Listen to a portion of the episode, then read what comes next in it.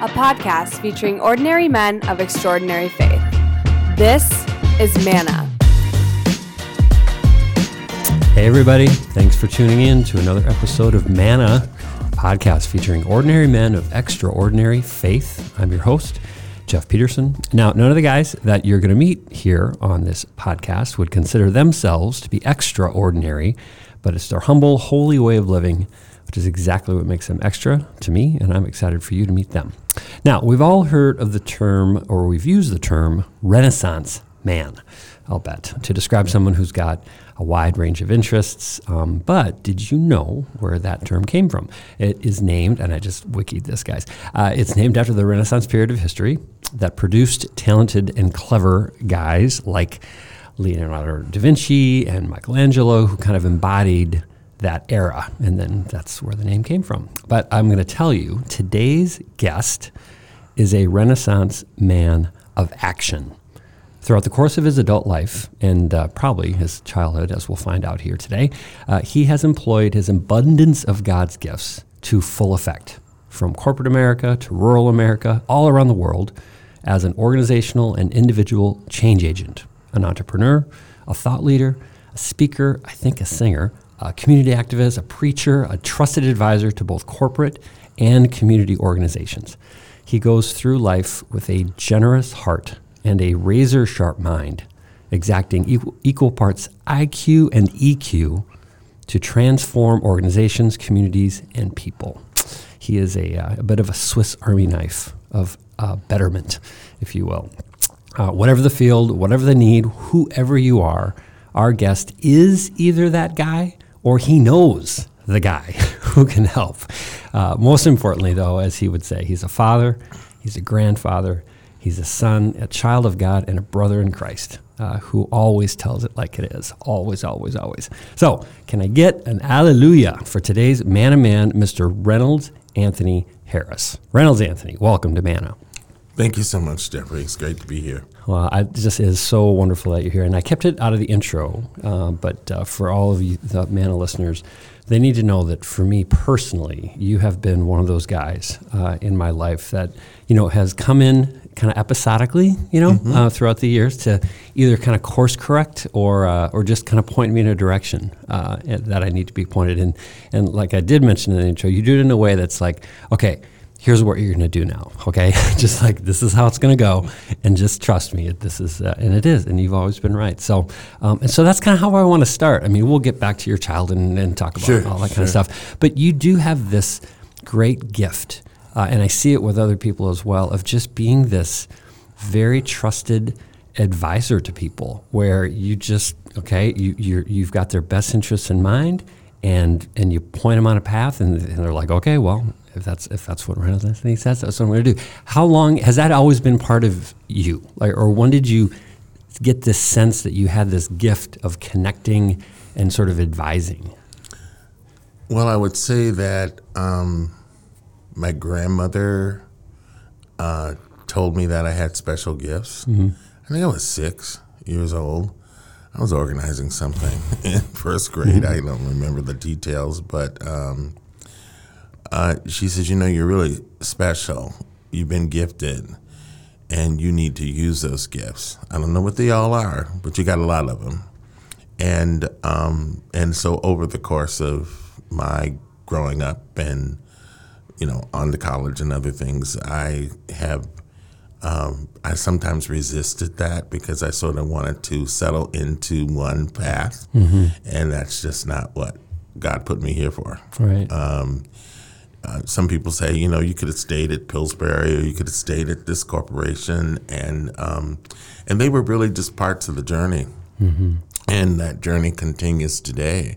Sort of uh, at, at this what, what I call the the last great twenty to thirty years of your life, where you get to say, Mm, I don't want to do that. I, I want to do that. Mm-hmm. So yeah, it. Uh, I've I've sort of known, and uh, and recently have really really come to realize um, that gift and how precious it is. Yeah, you mentioned how uh, um, it's it's been this. Um, Uh, you haven't been, it, it's not something that's been a static thing. It, it's always been moving, and, and I actually had this queued up. It's like you're um, walking right into the next question, because I actually had this, this uh, I was doing some reading and reading some um, Saint Augustine stuff right now, which is really amazing that it was written so long ago and it's still so relevant. And he writes that our hearts are restless until they find rest in you. And you are, in the best way, you are a restless person.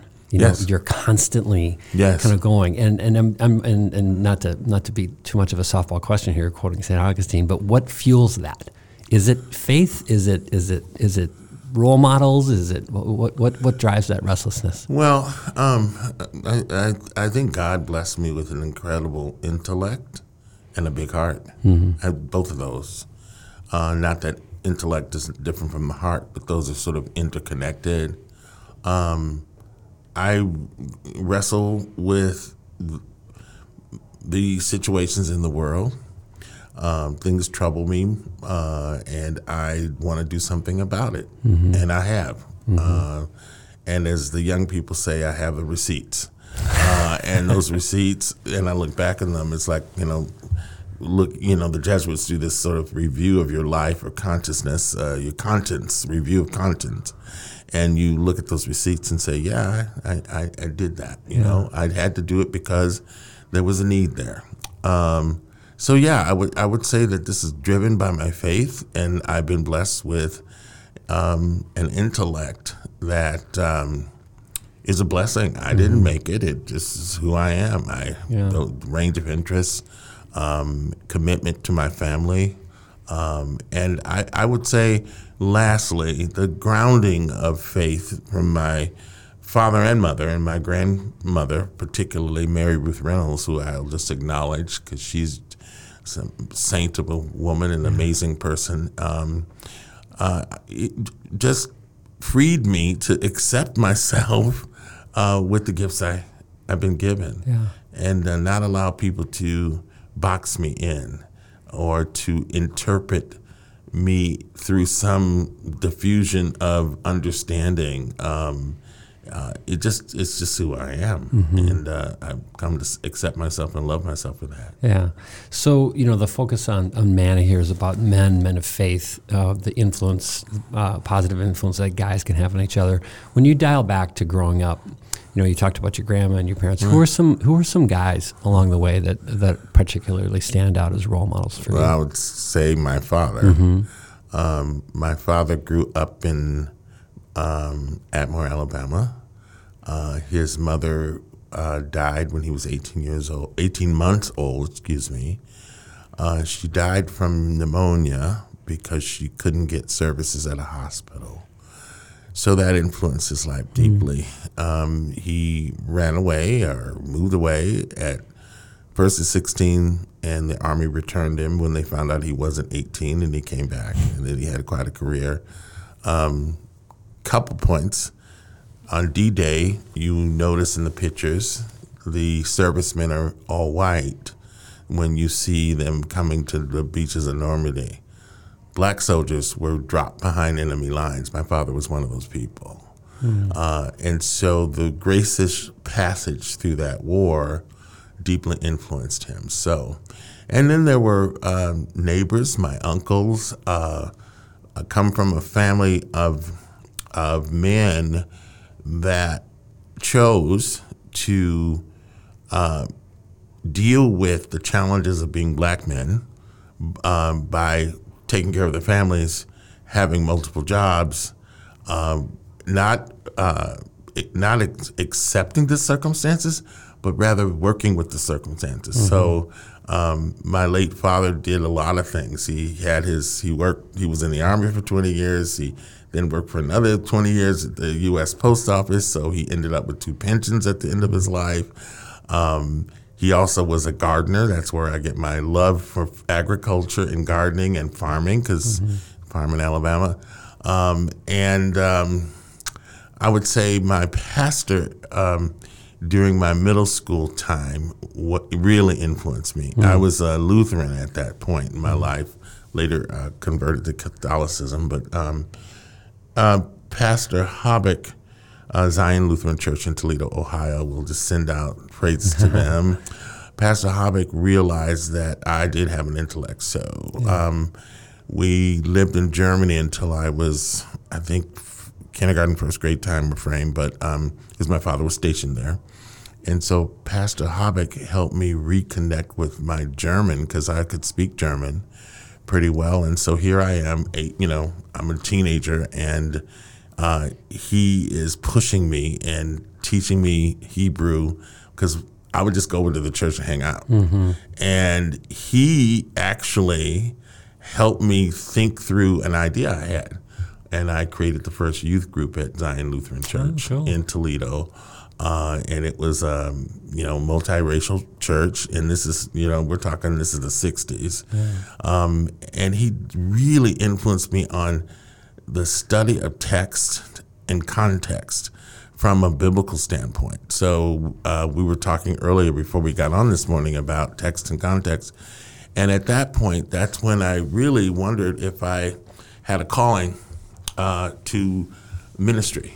Uh, and I sort of explored that for several years along with some other interests, because I love science, I love literature. And um, I felt that the ministry would box me in. So I took what I learned and have used that in yeah. my life every day. But yes, Pastor Habeck. And then I'll tell you one more man. Uh, his name was Mister Roundtree. And Mister Roundtree was a neighbor. And uh, Mister Roundtree um, had this electric lawnmower, and I'm thirteen years old, and I have a lawnmower because I have a lawn business. I, I, I was an entrepreneur at like eight, nine, and um, I remember one day I was cutting someone's grass. I was on my way home, and I saw this man in his yard, and he had this electric lawnmower. I thought it was so cool. It's high technology. And um, so my personality as a kid is I went up to him and said, "Sir, my name is Reynolds Anthony Harris. Mm-hmm. I'm a neighbor. Can I use your mower? I love your mower." And from that day until nineteen eighty-six, when God called him home, he he was like a second father. Mm. I worked for him in his uh, janitorial cleaning business.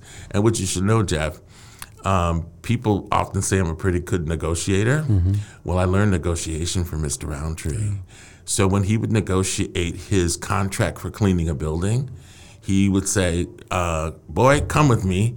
Now keep your mouth shut and just listen. Watch this."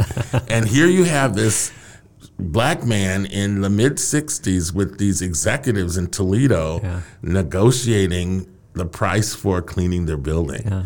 And then he would say, "Your job is to clean these offices, because one day, I just want you to think about, one day you'll be in one of those offices." Yeah. And one of the big blessings was... Um, One of those big blessings was um, the uh, opportunity to do what the Chinese call is set an imprint with a child. The imprint for me is that I'm cleaning and dusting, but one day I'm going to be sitting in that desk. Mm-hmm. And God uh, gave me, God, I was able to take the blessing, and at the point of time when I had my first sort of executive role, and I actually had an office in Boston with digital equipment, I invited Mister Roundtree and his wife to come oh, to Boston. Oh, that's so cool. And I said, "I have a big surprise for you." And they didn't know. They, you know, they came to this building, and my assistant came and got them. And uh, and I just uh, came into the office, and, you know, had art and nice things. And and I said, "Well, you did tell me one day I could have a cushion." He said, "A cushioned office." I know what a cushioned office was. I said, but at the time, when I got to it, I said, "Oh, you should know I have a cushioned office." And both of them were just crying. Oh, uh, it was just great. So and they, cool. you know, they, they watched me graduate from college. Yeah. They were there. Um, they got to meet Alex Haley. I, I will say one of the biggest mm-hmm. things in my life was the opportunity to invite Alex Haley. Before Roots. Wow. was uh, Roots was just in Reader's Digest. And based on that reading, we invited him to be our commencement speaker. Wow. At Capital University in Columbus, Ohio, the senior class president, which is one of the, mm-hmm. I was senior class president, and the president of the university sort of negotiated who the commencement speaker would be, and we invited them together. So wow. the president and the president class. And um, I should say for fun, that uh, our list was Jane Fonda was our first choice.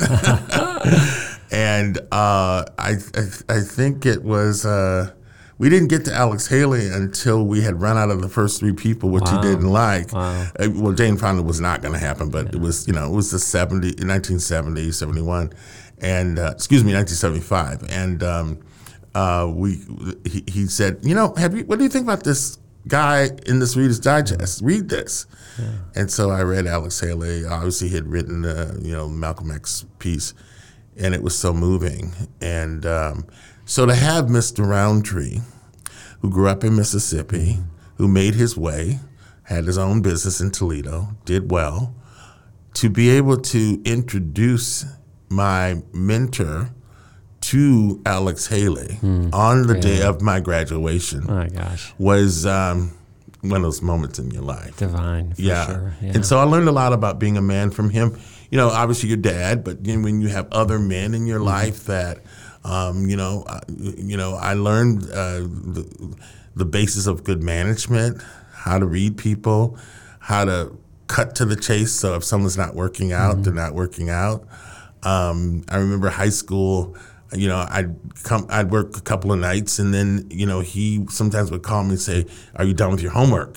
Because somebody didn't show up. Mm-hmm. And I said, "Yeah, my homework's done." He says, "I'm coming to get you."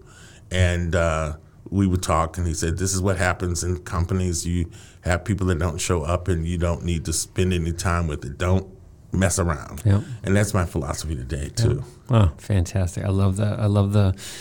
I love the story, the influence, and how it just, it really does, those early influences shape us. And he was a major, and he was a man of faith, he and his wife, and so, but they were Baptists.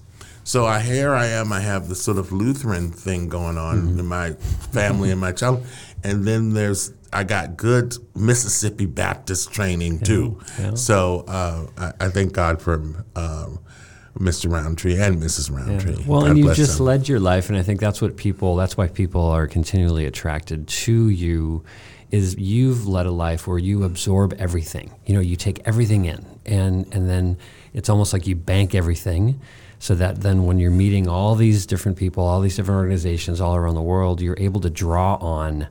It's like you've got this Rolodex of, of ideas and connections and experiences that you just, and it's because you've led, you've lived a life of just constant intake. You know, you're t- taking everything in, so then they can, you can kind of come back out. I think that's just. I, you know, I would say, thank you for that, but I would say that um, God is always with me. I, I've never felt, not felt the presence of mm-hmm. God when I wake up in the morning, when I go to bed at night.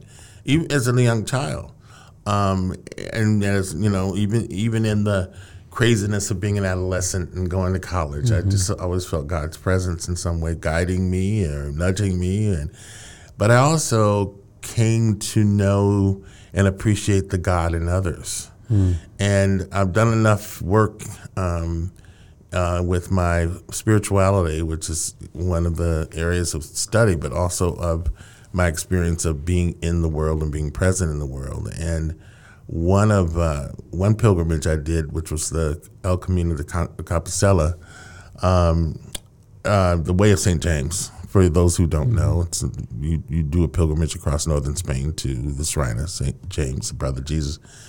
But one of the um, things that someone told me to do was that imagine on your way on this pilgrimage, from the time you get on the plane in Minneapolis to fly to Paris, that every human being that you encounter has a message from God for you. Mm, wow. And um, I took that to heart, and I'm uh, about to do a deep retreat here in a few couple weeks, and uh, I'm going to review my journals from the first trip and the oh. second trip, because I made notations about what I thought those messages were, yeah. and particularly my interaction with Islam, which was interesting, because yeah. it was a Christian pilgrimage, mm-hmm. but on the way, I encountered Islam, um, and and I have have a deeper sensitivity and understanding of that. And as you know, the the, the Moors ruled Spain for over eight hundred years, yeah. and so it was helpful for me to be to understand and yeah. learn that piece as well. Oh, amazing. Oh my gosh, we could we could talk all day, um, and I've said that before with guests, but I literally mean that we can't talk all day here. Um, because I just looked down and I think we're running out of tape. Oh my. So we are. Oh dear. So we're going to do a little, uh, we're going to, we're going to this. So we have our, our, our, the last segment, and there's so much more I want to talk to you about with all the work you've done with social justice and everything, but we're going to cut to the fun segment of the show here, mm. uh, where we ask the same three questions okay. of every guest. Oh. Now, usually this isn't done in a speed round, but we've got about five minutes left. Great. So, so it'll be a little bit uh, more brisk Uh, than others. So, uh, but you'll love these questions. Uh, so the first question uh, in our fun segment is, if Jesus knocked on your door tomorrow morning and just wanted to hang out for the day, okay? You got a whole day, no agenda other than whatever you want to do with Jesus. What are you going to do with Jesus? Oh, my first response was, let's do this. uh, and the second response was, so where do we start? Mm-hmm. Um I care deeply about children in the state of Minnesota, but the world, I would say. But since Jesus is knocking my door in Minneapolis, yeah. I'd say, let me take you on to show you uh, where we're struggling. Mm-hmm. And uh, we're struggling around hunger and food security. And, um, and then I would want Jesus to see the joy uh, that our children are somehow are able to uh, st- still live in joy, given mm-hmm. some of our challenges. So, yeah, I'd say let's do this. And I want to show you the lakes. I want to show you northern Minnesota. I want to show you the beauty of the Father's creation that's in this state. Mm-hmm. Uh, and I want you to um, bless the soil, because the soil in our state is, we have some contamination issues, mm-hmm. but we're going to work that out, yeah. fix it. So, yeah. Good. I love it. All right, fun segment question number two. Uh, if you could go to church with any other guy, living or dead, famous or not, you can know him or not, doesn't matter, mm-hmm. uh, but you're going to church, mm-hmm. and it's got to be with another guy. Mm. Who are you going to go to church with? Wow. Barack Obama. Mm. And because I was so curious uh, about his spiritual journey and how and, and where he sort of landed. And as a biracial man, since I have biracial children and grandchildren, um, I, I would want to really be present with him mm-hmm. uh, around uh, what does it mean to be a, a man of faith. Um, but yeah, Barack Obama mm-hmm. would That's be great. My choice. Awesome. All right, fun segment question number three. Uh, and you don't have to totally rush it. It looks like we got about four minutes left to tape here. So, and this is good, but this one will be a challenge because you've you've again lived and led a life of doing this. I think your whole life, which is uh, which is giving counsel. And mm-hmm. so this last question is: if you could give one piece of advice to a younger man about living a confident life of faith, mm-hmm. what would that one piece of advice be? Pray a lot. And what I mean by that is not necessarily in the, you could be traditional prayer, obviously, but pray with your whole body. Mm. Um, spend time in nature. Um, take time to seclude yourself, because you have to quiet down often in that that work of prayer, which is I say is a kinesthetic action as well. Mm-hmm. Um, walking prayer. Um, sitting prayer, silent prayer, but that would be my advice. Pray mm. a lot That's and good. Listen. Love it. Uh, Reynolds Anthony Harris, thank you so much for being here. And uh, even though you're here on uh, season five, I think we'll have to get you back for season six I to, would keep, be, to keep going. I, w- I would love this, and I really like what you're doing, so thank you so much. Thank you for listening to MANNA. If you have any questions or recommendations for future guests, send them to mannapodcast at gmail dot com.